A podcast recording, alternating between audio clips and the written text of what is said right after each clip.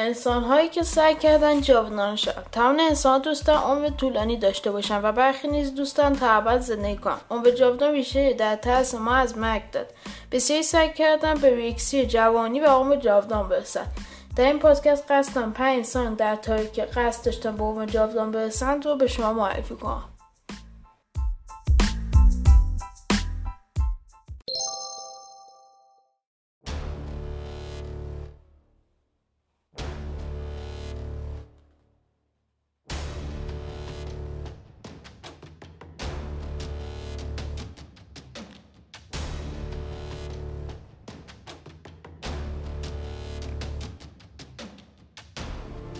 شماره یک آلبرت مکناس آلبرت مکناس یا آلبرت بزرگ در سال 1200 میلادی بیش از 80 سال عمر کرد.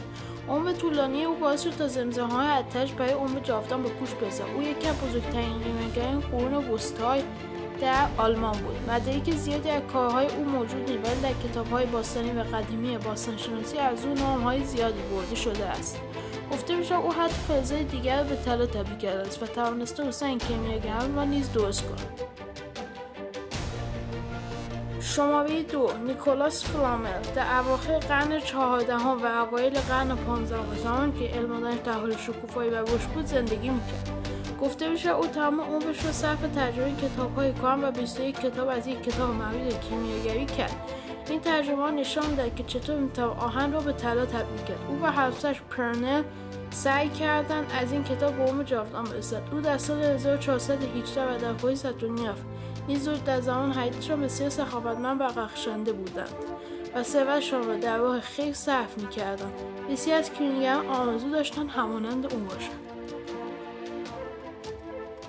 شماره سه ژین شی هانگ. ژین شی هانگ اولین امپراتور چین متحد بود. او اولین کسی بود که به جای پادشاه کلمه امپراتور استفاده کرد. در زمان او چین دارای ارتش بسیار بزرگی شده بود و دیوار چین نیز به دستور او ساخته شده بود.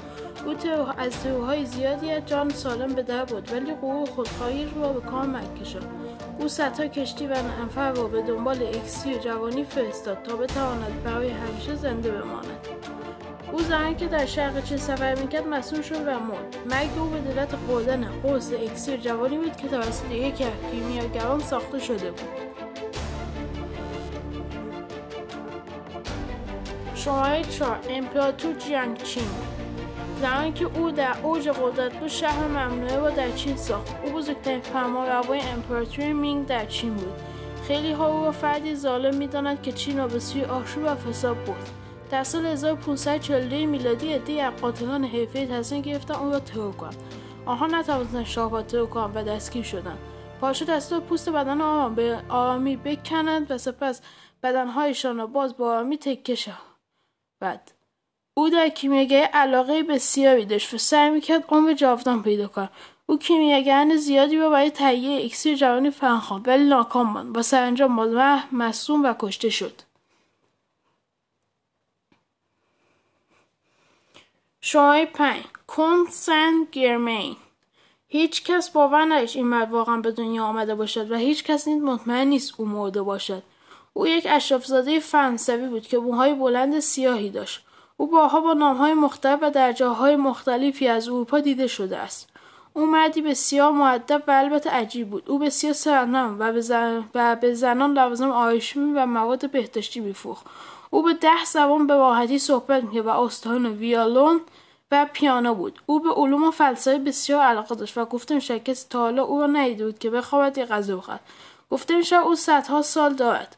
او گاهی داستانهایی رو تعریف می‌کنه که صدها سال قبل از خودش اتفاق افتاده بود. در سال 1779 میلادی او با آلمان و دانمارک سفر کرد. او با پرنس چارلز دیدار کرد و در آنجا گفت که 88 ساله است. گزارش شده است او در سال 1784 از دنیا رفته است و حتی دفن شده است. ولی هیچ مدرک برای دفن یا مرگ او وجود ندارد.